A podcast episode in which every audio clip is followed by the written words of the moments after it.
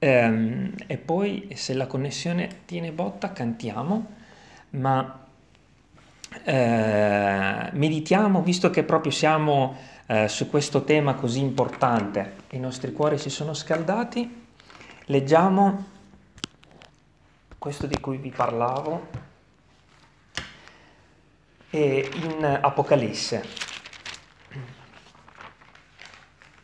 E proprio mi commuove questo che succede perché evidentemente il Signore ha pensato a noi quattro eh, e voleva dirci queste parole quest'oggi.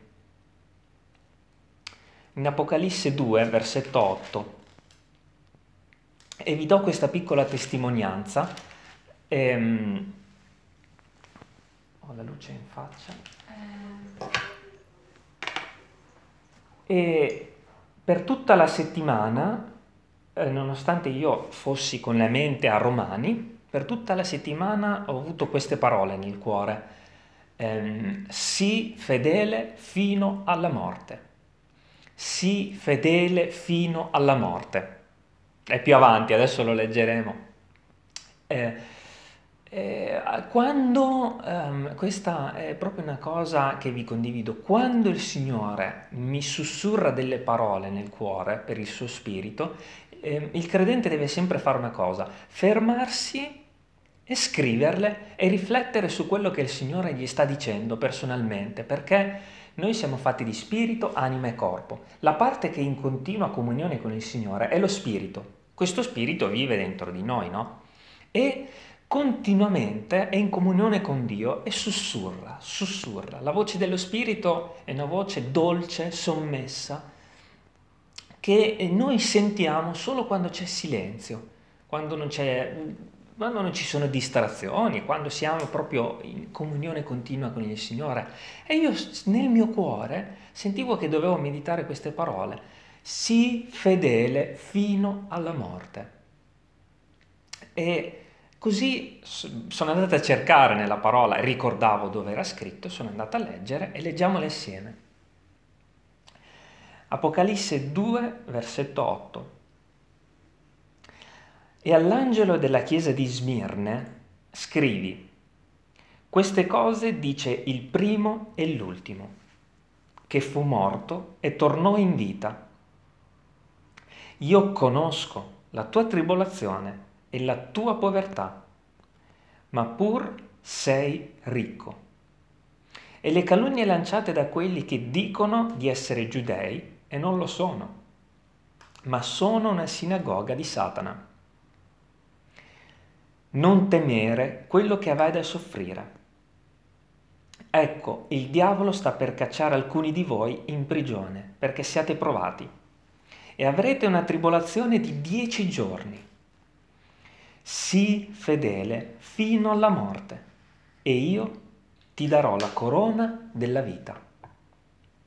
Chi ha orecchio, ascolti ciò che lo Spirito dice alle chiese.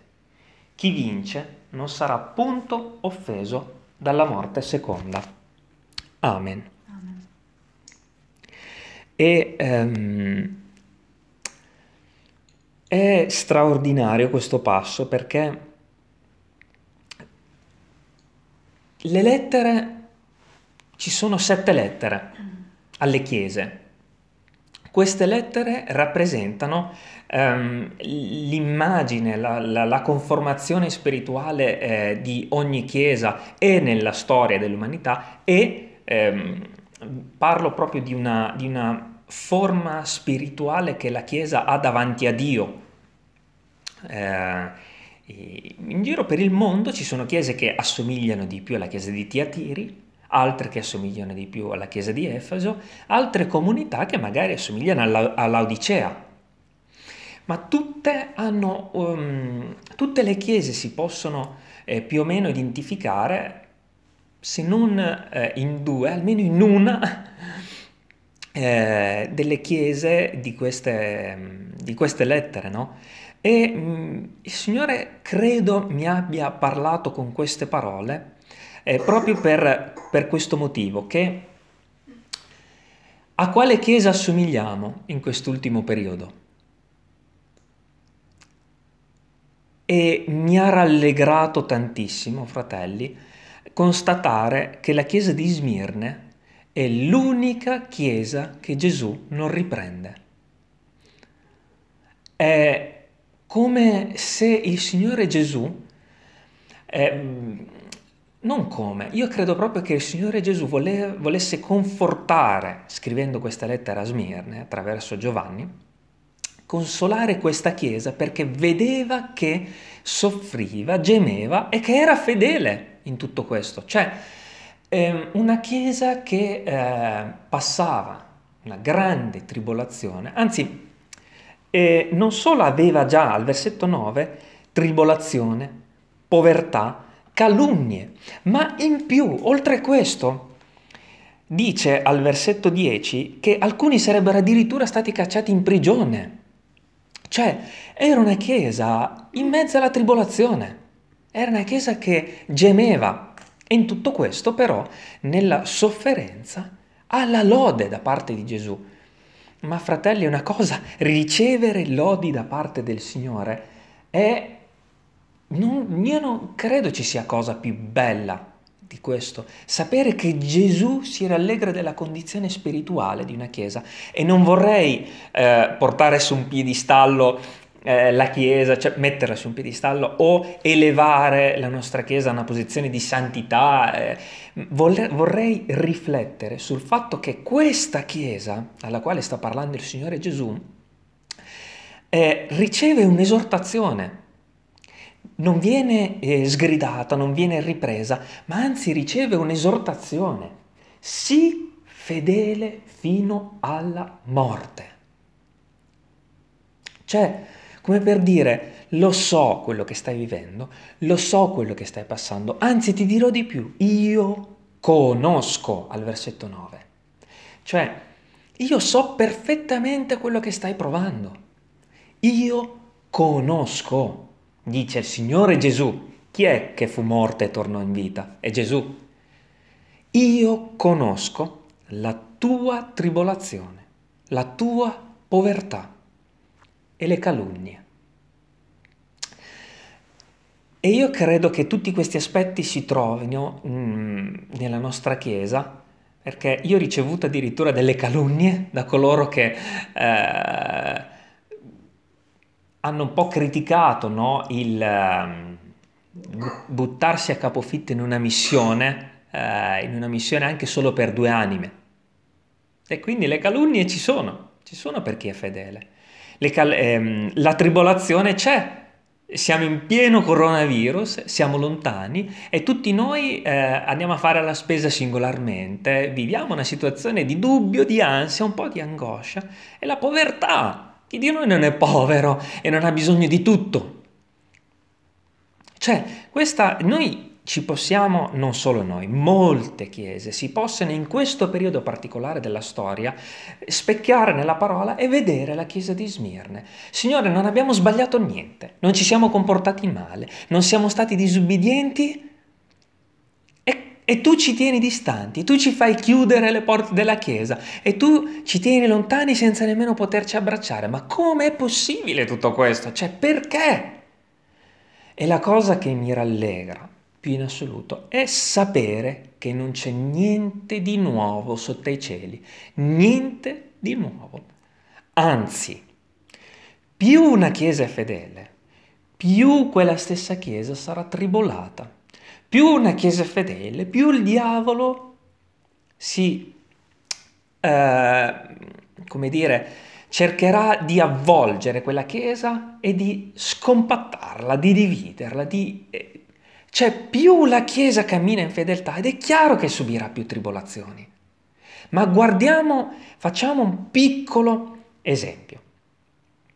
Nella storia c'era un uomo, io ho letto recentemente un libro di Moody negli Stati Uniti, un grande evangelista, convertiva più o meno mille persone all'anno. Ad un certo punto la chiesa Chicago di Moody anzi tutta Chicago fu incendiata. E uno dice, ma signore, converto mille anime all'anno.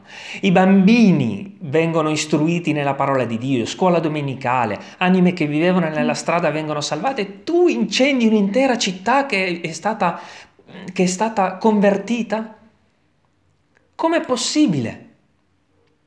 Lo stesso ehm, Spurgeon in Inghilterra, a Londra. La peste, ha dovuto affrontare la peste. Spurgeon era un evangelista come forse il più grande evangelista della storia. Perché ha dovuto attraversare con la sua chiesa la peste?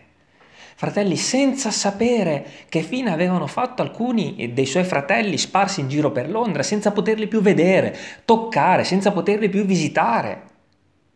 Ma che senso ha tutto questo? Cioè, perché? Perché succede questo? Ma com'è possibile? E mi ha rallegrato molto pensare una cosa, che tutte le volte che Dio ferma la Chiesa e opera in una maniera precisa, per, ehm, in un modo che noi non capiamo, tutte le volte la Chiesa viene fermata, bloccata e si divide in, magari anche in piccoli gruppetti, anche di due o tre persone, forse dieci, non si sa, ma tutte le volte che la Chiesa viene colpita, risorge più forte di prima più grande, più stabile. Sapete perché succede questo? Perché la Chiesa in quel preciso momento diventa una famiglia. Diventa una famiglia che crea un rapporto stabile, duraturo, forte. Perché succede esattamente quello che successe nella storia della Chiesa di Gerusalemme, nell'Alto Solaio, con i discepoli che si radunavano quando Gesù era stato rapito in cielo. Poche persone, poche fedeli che si radunano a meditare la parola di Dio. E da 10, 20 persone nell'alto solaio, forse anche 30, non si sa quanti erano perché non c'è detto, sicuramente più di 10 perché i discepoli erano rimasti 11, subito alla discesa dello Spirito Santo nel giorno di Pentecoste, 3.000 convertiti subito dopo eh, questo periodo di grande prova. 3.000, 5.000, non ricordo, erano circa 5.000 nella chiesa di Gerusalemme. Ma ci rendiamo conto che quello che conta non è quello che vediamo, tocchiamo, sentiamo, quello che noi con i nostri occhi vediamo che sta andando bene o male. Non conta niente di tutto questo, conta solo ed esclusivamente essere fedeli perché non sappiamo quello che Dio sta facendo, non sappiamo quello che Dio sta operando, ma dobbiamo essere fedeli. E la chiesa di Spurgeon è risorta. La chiesa di Moody, dopo l'incendio di Chicago, è diventata mille volte più forte di prima, più grande di prima, fino a convertire tantissime persone nel nord dell'Inghilterra, quindi addirittura dagli Stati Uniti all'Inghilterra. Cioè, e aveva ben da essere in dubbio Moody. Moody poteva dire allora ho sbagliato qualcosa, mi fermo perché se il Signore ha incendiato la mia chiesa sicuramente devo fermarmi, riflettere e dire oh forse devo tornare indietro, c'è qualcosa di sbagliato. No, no, sii fedele fino alla morte, anche quando subirai calunni, tribolazione, povertà, anche quando anche i tuoi fratelli dovessero essere incarcerati. Sii fedele perché sei nel pieno della volontà di Dio. Nel, sei perfettamente in centro. Andranno sempre male le cose per la Chiesa di Dio, male umanamente parlando, ma andranno bene spiritualmente parlando e non importa nient'altro che essere fedeli. E la cosa che mi ha più fatto riflettere, sapete qual è? Che c'è differenza, e mi spiego, eh, è un argomento che io devo ancora scavare, c'è differenza tra avere fede ed essere fedeli. Questo mi ha fatto riflettere il Signore dicendomi queste parole, sii fedele fino alla morte. Perché la fede ce l'abbiamo tutti, no? Ma è ben diverso, anzi è ben più grande l'opera di qualcuno che non solo ha la fede, ma è anche fedele nell'operare. nel rispondere alla chiamata del Signore, nel radunarsi con i fratelli, perché tutti possono anche dire, anche stare in casa da soli e dire io ho fede. Ok?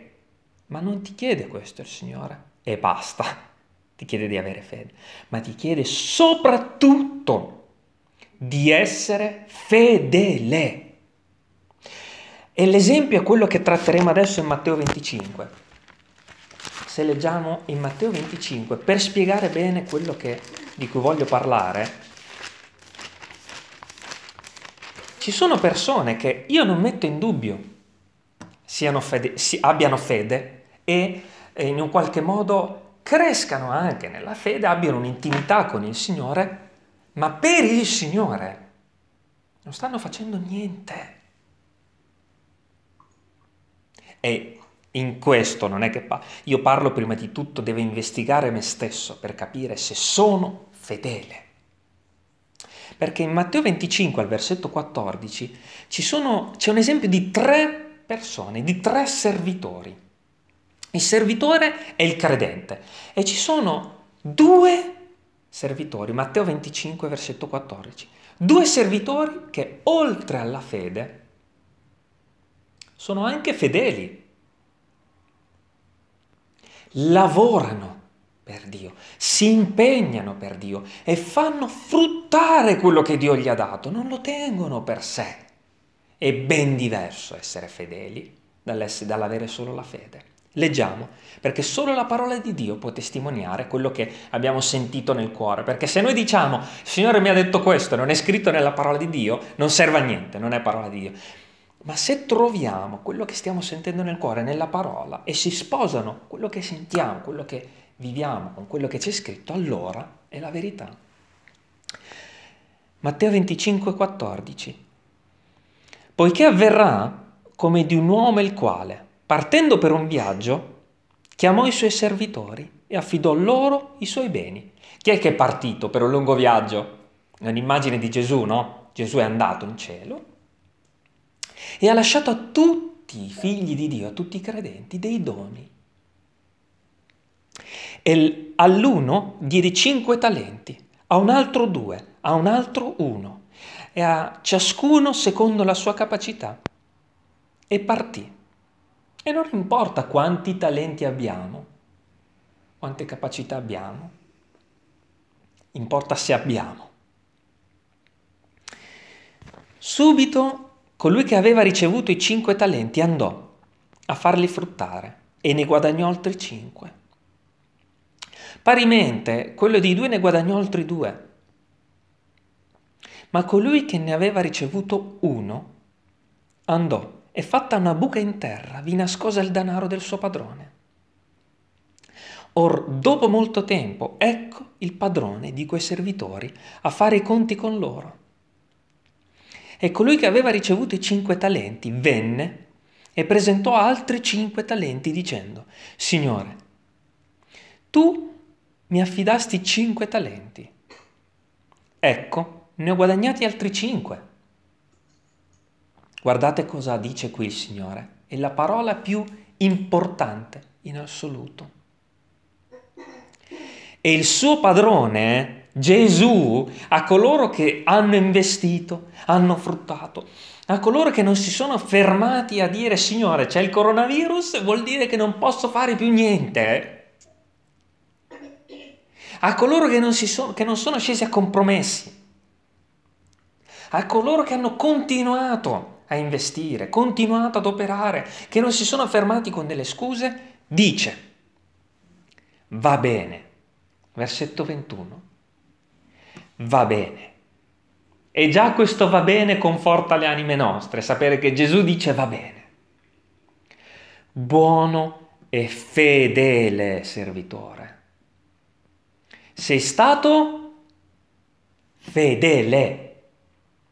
Non dice hai avuto semplicemente fede e sei rimasto fermo ad aspettare il mio ritorno. Dice sei stato fedele. Cioè, in te non si è trovata solo la fede in Gesù, si è trovata la fedeltà dell'operare, del, del investire tempo, risorse, denaro, forze, intelletto nell'opera di Dio. Sei stato fedele in poca cosa, perché tutto quello che facciamo, fratelli e sorelle, può anche sembrarci tanto, ma agli occhi di Dio è poca cosa. Sei stato fedele in poca cosa, ti costituirò sopra molte cose. Entra nella gioia del tuo Signore. Poi presentatosi anche quello dei due talenti, disse Signore, tu mi affidasti due talenti. Ecco, ne ho guadagnati altri due. Non ti preoccupare se hai fruttato poco, non c'entra niente. Potresti anche aver fruttato due talenti. Non preoccuparti, perché il Signore Gesù ti dirà, va bene. E un altro va bene. Buono, buono e fedele servitore. Sei stato fedele in poca cosa. Ti costituirò sopra molte cose. Entra nella gioia del tuo Signore. Poi accostatosi anche quello che aveva ricevuto un talento solo, disse, Signore, io sapevo che tu sei un uomo duro, che mieti dove non hai seminato, raccogli dove non hai sparso. Subito si mette in difesa il terzo si mette in difesa cercando di giustificare il suo comportamento per non essere stato fedele.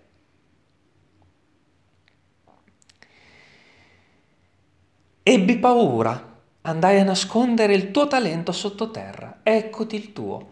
Un giorno ci saranno molti che davanti al Signore diranno, Signore, ho avuto fede, ma non sono stato fedele. Ai ai ai. Ai ai ai. Che brutto essere fe- avere fede e tenerla rinchiusa e non lavorare e non spendere la propria vita per il Signore. Che brutto mi fa proprio male pensare una cosa del genere, che Gesù è andato sulla croce per tutti ha indossato una corona di spine per, come abbiamo letto prima, dare una corona eterna a tutti coloro che hanno creduto e sapere che alcuni hanno solo preso quel sacrificio e se lo sono messi in tasca e stanno nascosti. E mi fa talmente tanta paura il versetto 26 che quasi eh, non ho voglia di leggerlo perché è tremenda la risposta che darà il Signore a costoro che, sono, che si sono nascosti. Perché le circostanze saranno sempre avverse. Ci sarà sempre un coronavirus. Oggi è questo e domani non lo sapremo cosa sarà. Non lo sappiamo. Quello che conta è rimanere fedeli cioè investire quel poco che abbiamo, ma l'importante è investirlo. È quello che deve rallegrarci, fratelli, quest'oggi. Che cos'è? Che, che per noi, che stiamo fruttando pochissimo, perché fruttiamo tutti poco, no? Non importa, non importa, rallegriamoci, fratelli e sorelle, perché Gesù ha pronta una corona una corona e non importa se sei calunniato, non importa se qualcuno sarà gettato in prigione, non importa se siete poveri e se non avete nulla, perché la Chiesa risorgerà più forte di prima. Perché si è creata una famiglia e quella famiglia ha il fuoco, quella famiglia dopo come è stato per Gerusalemme, ci sarà come una grande espansione del, delle virtù spirituali che in quel tempo sono state eh, coltivate in quel tempo di difficoltà. E mi resta, io resto stupito davanti all'opera di Moody, di Spurgeon, di Stud, di Wesley, tutte anime che per un tempo sono state in dubbio, hanno sofferto, ma hanno coltivato il buon terreno e hanno lavorato per poi essere accolti dal Signore nell'eternità fino alla morte. fino alla morte, sii fedele, fino all'ultimo giorno. È straordinario anche solo parlare di tutto ciò perché essere al centro della volontà del Signore, fratelli, è un grande privilegio.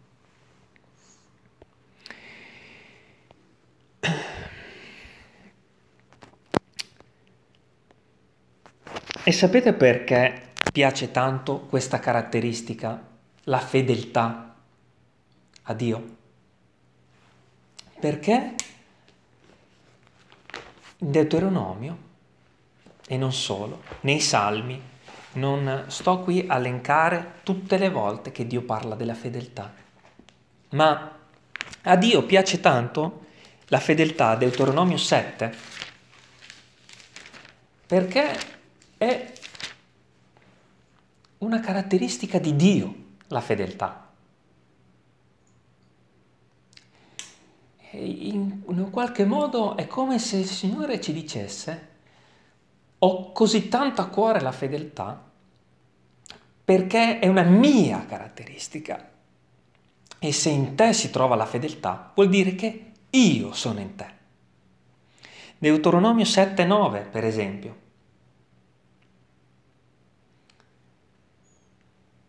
No, non era Deuteronomio 7,9, ma leggiamo per esempio 32,4. Forse ho sbagliato, era 9,7, chissà.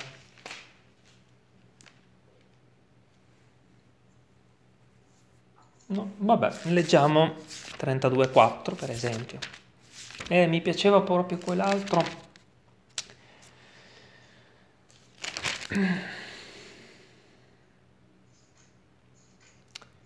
Deuteronomio 32,4, ma per esempio c'è anche il Salmo, eh, Salmo 94, il 32, il 25, cioè è continuamente ripetuto dalla parola di Dio che Dio è un Dio fedele. Deuteronomio 32,4. Quanto alla rocca, l'opera sua è perfetta, poiché tutte le sue vie sono giustizia. È un Dio fedele e senza iniquità. Egli è giusto e retto. Dio è il primo ad essere fedele. Quindi, se Dio è il primo ad essere fedele, come non si troverà la fedeltà nei figli di Dio? Come non si troverà quella caratteristica in un figlio di Dio? La fedeltà, non solo la fede.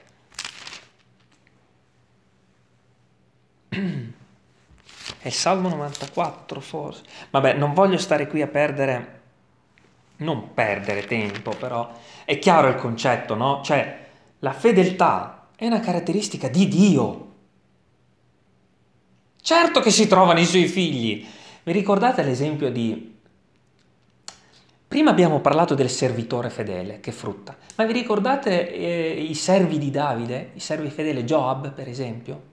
Il condottiero di Davide, il generalissimo di Davide, Joab, un servo fedele, cioè in qualche modo un combattente, uno che va e combatte dove il Signore gli dice di andare a combattere, un servo che non sta a fare tante domande.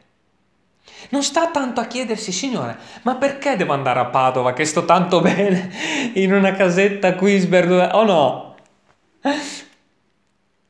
Tutti questi dubbi, fratelli, nei, in quei missionari americani, in Jim che ci ha lasciato recentemente, scusate la parola, che, ha, che è tornato negli Stati Uniti, ma chi glielo fa fare a tutta questa gente di andare a combattere in Ungheria? Jim è stato in Ungheria per 15 anni? Ma chi gliel'ha fatto fare? Non conta quello che pensa Jim. Non conta il perché è stato prima in Ungheria e poi in Italia. Non conta quello che lui pensa. Così eh, come un'altra persona che abbiamo conosciuto recentemente, che è, è come un piccolo conduttore delle chiese italiane eh, della Calvary Chapel, Craig, ma chi gliel'ha fatto fare di lasciare gli Stati Uniti? Rod, che stava così tanto bene in Austria, faceva 400 km all'andata e 400 al ritorno per andare in una piccola chiesa sperduta nelle montagne del Veneto. Non conta quello che tu pensi sia giusto, conta quello che Dio ti dice. Quella è la fedeltà. Joab è stato un servo di Davide e non contava che eh, non contava tanto quanto era più o meno d'accordo con quello che Davide diceva, era un servo fedele, punto. Ha sbagliato anche lui, come tutti noi commetteremo degli errori nel servire l'unico re, Gesù. Anche Giobbe ha sbagliato. Ha commesso degli errori per i quali ha pagato. Non conta, ma fai la volontà del tuo Signore. Non essere in dubbio. Anzi, Paolo dirà che la pazzia di Dio è più savia dell'intelligenza degli uomini. Tutto quello che Dio fa è follia agli occhi degli uomini. Ed è bello sapere che noi non stiamo capendo quello che sta succedendo alla Chiesa ultimamente, non lo capiamo, non, non conta, non c'entra niente, sii fedele fino alla morte ed io ti darò la corona della vita. Fratelli, non sto parlando di me e basta, sto parlando di tutti voi che vi svegliate la mattina per lodare assieme il Signore. Sto parlando di coloro che senza un lavoro continuano a rimanere fedeli al Signore ed evangelizzare. Sto parlando di tutti coloro che non hanno una casa, magari un tetto, e continuano a evangelizzare. Fedeli. Questo è quello che conta. Ma grazie al Signore che, che ci dà la possibilità veramente di commuoverci davanti a questa parola e dire grazie Signore, perché mi troverai fedele. E se manca qualcosa nell'opera tua, nella mia vita, fammelo capire e la farò. Prima Corinzi 4.2. Ma che meraviglia! Che meraviglia!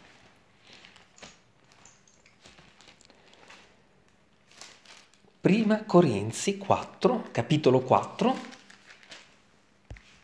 versetto 2. Del resto, quello che si chiede, quello che si richiede dagli amministratori, e per amministratori non sta intendendo solo i conduttori di una chiesa, gli amministratori. La parola dice, in un altro passo che non ricordo qual è, che noi siamo buoni amministratori della svariata grazia di Dio. Del resto quello che si richiede dagli amministratori è che ciascuno sia trovato, cosa dice qui? Fedele. Ci dice questa parola a me non interessa se converti 5.000 anime, a me non interessa se guarisci gli ammalati, a me non, in... non interessa, eh? Cioè, non mi interessa quante cose grandi farai.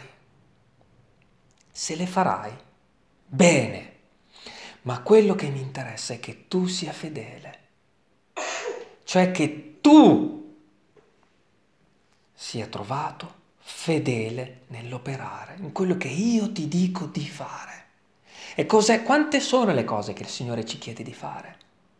Prima di tutto adorarlo, prima di tutto benedirlo, prima di tutto svegliarci la mattina e celebrarlo, poi connetterci con i fratelli per adorarlo, poi uscire dalle nostre case se abbiamo la possibilità, andare in chiesa a abbracciare fratelli, tenerli per mano, confortarli, dargli forza, poi magari uscire, andare da qualcuno che non conosce il Signore e poi magari andare fino all'estremità della terra per evangelizzare, non importa, non lo so, ma essere fedeli. Ma che meraviglia! Nel piccolo, perché il Signore ha dato anche due talenti, anzi ha dato anche un talento, quell'un talento potrebbe anche essere andare al bar la mattina, prendere un caffè e dire a colui che ci serve, Dio ti benedica non c'entra niente tutto il resto, tutto quello che possiamo pensare che sia grande, perché il Signore ha dato da 5 a 1 a 10 a 40 talenti. Quello che conta è essere trovato fedele. Dio ti benedica. Fedele servitore. Tu sei stato buono, entra. Il problema è quando come abbiamo già detto prima, non lo voglio ripetere perché non abbiamo a che fare noi con questo modo di fare, di stare nascosti a, ad aspettare che Gesù ritorni, non ci interessa, vogliamo lavorare. E in Luca capitolo 16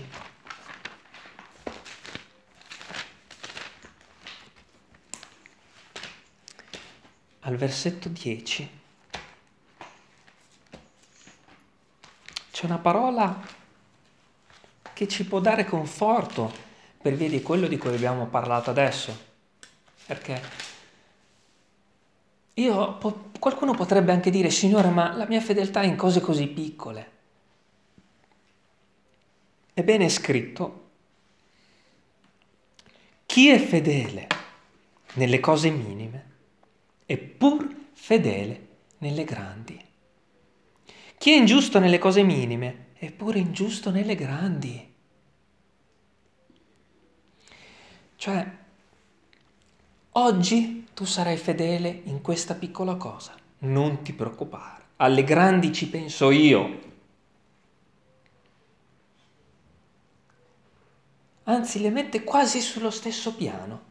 Se tu sei fedele nelle cose minime e sei preoccupato perché sono solo cose piccole, stai tranquillo perché gli occhi miei sono cose grandi. Anzi, e se per te queste sono piccole, non ti preoccupare perché esercitandoti nella fede, oggi sono piccole, opere piccole, domani saranno più grandi. Ma sii fedele nelle piccole, perché se non sei fedele nelle piccole, come potrai esserlo nelle grandi? Stai tranquillo, giorno dopo giorno, lavora, sii fedele, vedrai. E vedrai noi puntiamo subito alle cose grandi, no! Siate attratti dalle cose umili, dice la parola. Le cose umili sono anche un volantino, una parola, un conforto a un collega, le cose piccole, da quelle sii attratto. Poi verranno le grandi, poi verranno. Ma sii fedele nelle piccole. E per confortarci ancora con la parola del Signore, perché tutte sono, tutte trattano lo stesso tema, questo che abbiamo letto. In Matteo 24, poco prima di quello di cui abbiamo letto dei talenti, in Matteo 24, versetto 45, guardate ancora questo tema ricorrente. Matteo 24, versetto, versetto 45. Guardate come ancora la parola di Dio rimarca questo concetto.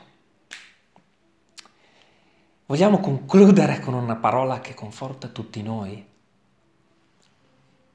Ebbene il Signore Gesù questa mattina a tutti noi dice, beato tu sei. Beato quel servitore che il padrone arrivando troverà così occupato, cioè nel servirlo nell'essere fedele, nell'operare, nel accendere in questi tempi difficili un computer e lavorare per il regno dei cieli, nel rispondere alla lode, nel confortarci così come avete fatto voi due questa mattina con un salmo. Questo è essere fedeli. Beato quel servitore che il padrone arrivando troverà così occupato io vi dico, questa è una dichiarazione del Signore Gesù, eh? Io vi dico in verità che lo costituirà su tutti i suoi beni. Promessa da parte del Signore Gesù. E la cosa che è magnifica, sapete qual è? Che c'è un regno su questa terra nel quale il Signore ci darà dei beni da amministrare. Che ne sai? Se domani Maurizio il Signore non ti darà una persona nel tuo cammino, è un bene da amministrare quella persona, un amico, magari se non ce l'hai già, un amico da amministrare, è un esempio che sto. Eh, ti darà dei beni da amministrare su questa terra, ok? Perché sei buono e fedele. Se tu sei fedele, oggi ti hai dato 5 talenti, domani te ne darà altri 5, perché sa che tu li farai fruttare. E dopo questo tempo, Ci saranno mille anni sulla terra in cui il Signore Gesù regnerà. In quei mille anni è scritto che i servi di Dio amministreranno città, regni. Quindi in questo tempo, nei mille anni.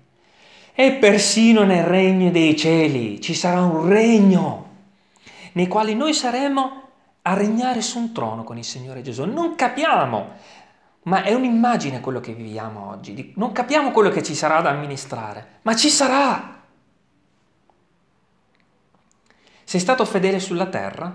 Sulla terra ti darò ancora altro da amministrare. Sei stato fedele in questo tempo? Ci saranno mille anni in cui ti darò da amministrare. E sa, sei sta, sei, sarai certamente fedele in quei mille anni. Nel regno dei cieli ci sarà molto altro da fare. Prima cosa adorare il Signore. Ma che meraviglia! Un'eternità a lavorare per Dio nella gloria e nella pace. E non ci sarà più l'inquinamento del peccato, non sarà più faticoso lavorare per Dio, non sarà più rischioso per noi stessi, per la nostra carne, per la nostra famiglia lavorare per Dio. Sarà un dolce riposo nel dare a Dio tutta la gloria. Versetto 48. Ma se egli è un malvagio servitore, che dica in cuor suo, il mio padrone tarda a venire, e comincia a battere i suoi conservi, a mangiare e bere, cioè in un qualche modo se quel serve in questo tempo dice, ma c'è il coronavirus, significa che non devo fare nulla, è un tempo in cui devo solo aspettare, quello non è un buon e fedele servitore, ha bisogno di ravvedersi. Ed è tremendo il giudizio da parte del Signore verso coloro che si siedono e dicono non c'è più nulla da fare. È tremendo. Ma questo, cari fratelli e sorelle, non riguarda noi.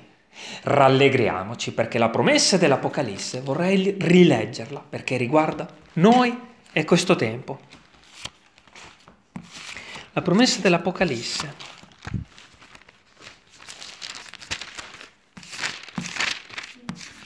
che questa parola tuoni nei nostri cuori. Al versetto 10 è, la seconda parte del versetto 10, è sì fedele fino alla morte. Continua così. Anzi, di più. E io ti darò la corona della vita. Per te e per me è questa parola quest'oggi. C'è una corona pronta nel regno dei cieli per te. E la corona è quella che Gesù ha provveduto, ok? Per noi. Lui ha avuto la corona di spine e noi avremo una corona d'oro. Ma in questa corona, come nell'antichità di Israele e di altri popoli, la corona è un'immagine di ciò che avremo, e non c'è dubbio su questo, ma in questa corona c'erano incastonate delle piccole pietruzze.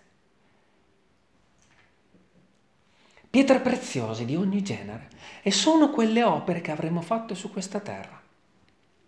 Una piccola pietruzza a te, un'altra a te, una con questa forma, una con questo colore, tutte le opere che avremo compiuto sulla terra, fratelli, ce le porteremo in cielo e sarà una piccola pietruzza nella corona della nostra testa, incastonata lì. Cioè, quello che facciamo in questo tempo rappresenterà la gloria che un giorno avremo davanti a Dio. Ci porteremo dietro tutto, ma quello che è certo è che ognuno di noi sarà pienamente soddisfatto di quello che avrà. Non ci sarà più invidia, non ci sarà più, oh tu hai questa pietra, io no, sarà tutto un, che bello, Guarda che pietra che hai tu nella corona. Grazie a Dio, che meraviglia che hai operato così in quel tempo in cui la Chiesa soffriva, magari nel 1500 d.C. Sarà tutta una continua lode al Signore. Ma ci pensiamo. Che bello. Ricorderemo questo tempo che abbiamo vissuto di coronavirus. Guarderemo alla pietra nella nostra corona e diremo, ma ti ricordi, ma che bello. Ma fratelli, ma che gioia. Chissà se ricorderemo a pieno quello che abbiamo vissuto o no, non sappiamo niente di come sarà nel regno dei cieli, ma certamente la pietruzza sta a significare che quello che abbiamo vissuto sarà lì, a testimoniare che noi abbiamo operato in questa maniera, fedeli. Concludiamo una parola di Filippesi 2.5.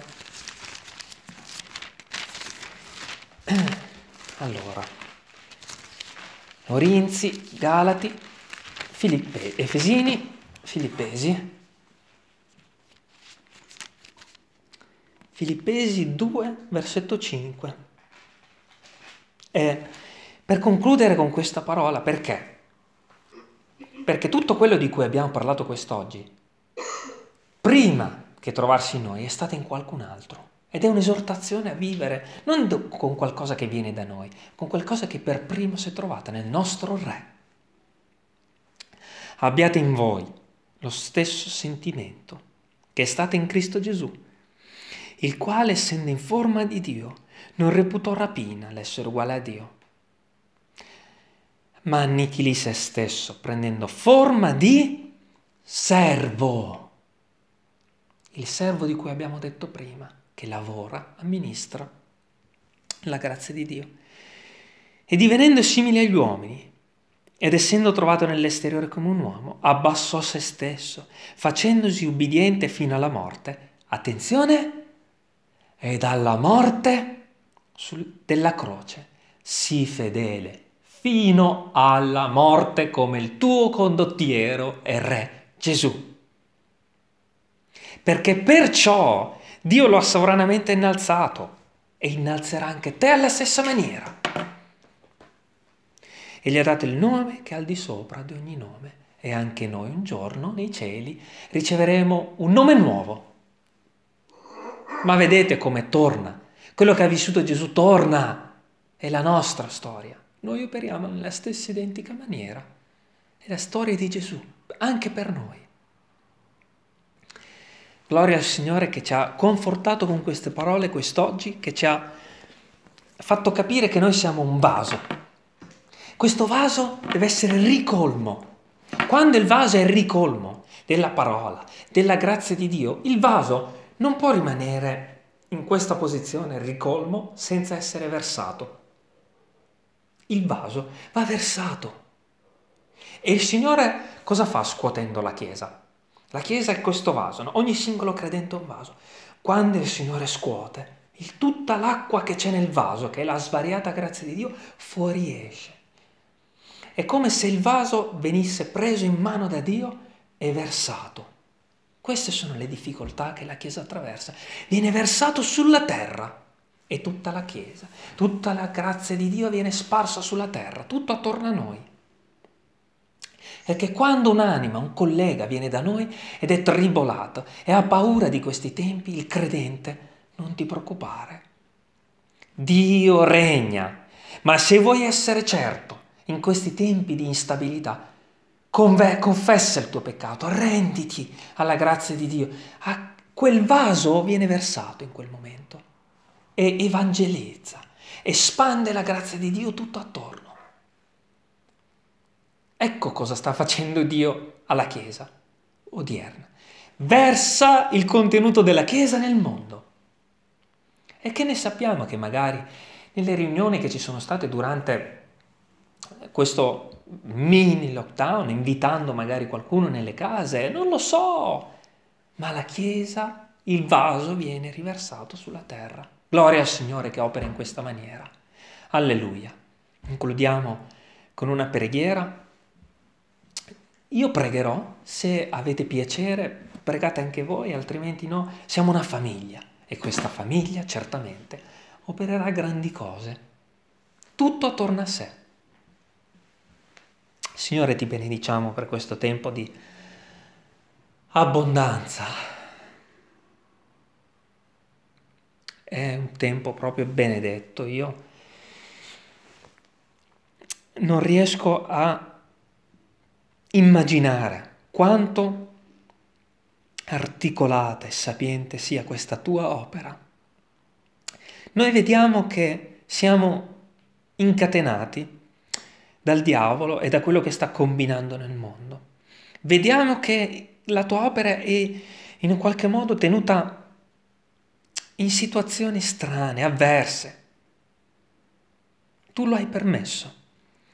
Ma come abbiamo meditato questa mattina nella storia, il tempo che ha vissuto la Chiesa primitiva, si è negli anni, negli anni e negli anni ripetuto questo tempo di difficoltà per infocarsi la Chiesa, per prendere forza, per invigorirsi, per poi diventare una grande Chiesa. Un'immagine meravigliosa di come il fuoco da una piccola fiammella coinvolge tutto ciò che ha attorno. E contemplando l'opera di Spurgeon, di Moody e di tutti i grandi evangelisti, vogliamo fermarci a riflettere in questo momento, consacrare ogni singolo giorno della nostra vita e dire questo tempo finirà e lavoreremo ancora per te e non sappiamo quello che di grande farai, ma ti ringraziamo per aver scelto noi, per aver scelto una piccola chiesa, anime che ti amano. E vogliamo rispondere a questo appello che ci hai fatto quest'oggi dicendo, Signore, noi saremo fedeli fino alla morte. Vogliamo rispondere con quel poco che abbiamo per lavorare per te oggi e domani. Quando riaprirà quella sala, in quel comune, Signore, vogliamo essere lì pronti e in questo tempo avere, avere come dire, rinvigorito le nostre ossa, le nostre mani per lavorare, avere coltivato la fedeltà. Quindi ti preghiamo già da adesso di riaprire quella sala, riaprire le porte di quella città, di riaprire le regioni, di riaprire i comuni affinché possiamo lavorare per te, Signore. E che questo tempo duri quanto tu lo hai deciso, perché tu operi in modo sapiente. Signore, grazie, grazie e ancora grazie perché non saremo trovati come servi infedeli, ma fedeli per la corona della vita. Sia benedetto il tuo nome che ci hai consolato questa mattina. Amen.